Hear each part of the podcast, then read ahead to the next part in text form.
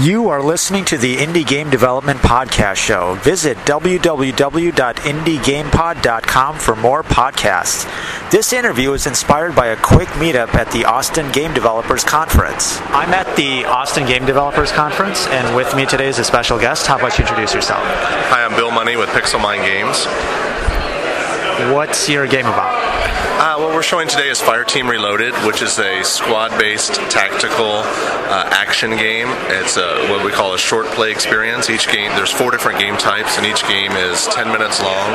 And so it's a game you can just jump in and play, have a lot of fun, but don't have to commit a lot of time to. Is this uh, multiplayer then? Yes, it's multiplayer. It's up on the internet, pixelminegames.com. Up to 16 players can play at a time in one game. Um, there's a lobby where people can meet and form their games. So it's massively multiplayer, but uh, each game supports up to 16 players. What were the challenges you encountered when you were developing the game? Uh, well, being independent, it's always sort of a, a, balance of money versus time versus resources. And so uh, Pixel, Pixelmine was able to develop Fireteam and fairly quickly but at the same time, the, the, challenges were like, you know, just getting everything coming to, to come together in a uh, in, in, the time frame where we really wanted it to. And how was the response or reception of this game?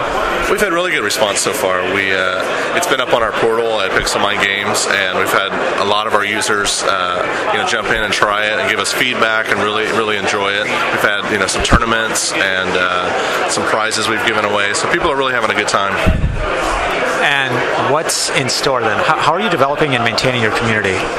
Uh, well, Fireteam supports a micropayment model, so it's free to play, and so the support comes with new features being added that people can pay a small fee to, to upgrade, whether they're new maps or new characters or new items within the game.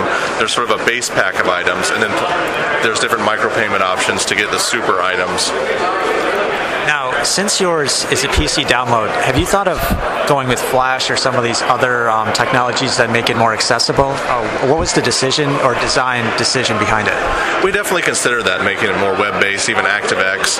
But to give us the sort of power and flexibility we wanted, we, we went more of the PC route with this game. In the future, we'll probably consider some more mass market sort of accessibility options.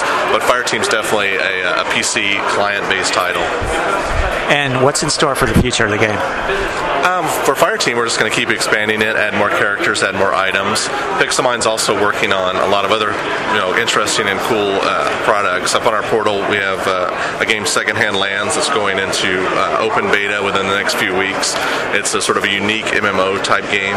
Plus, we have a few retro games like Ashen Empires and Dransik, so they're both MMOs. So uh, in store is is more of the same. We're going to keep coming out with you know more and more titles. Uh, hopefully, get some more accessibility options, whether it's you know flash based or multi-platform, whether XNA or even iPhone games.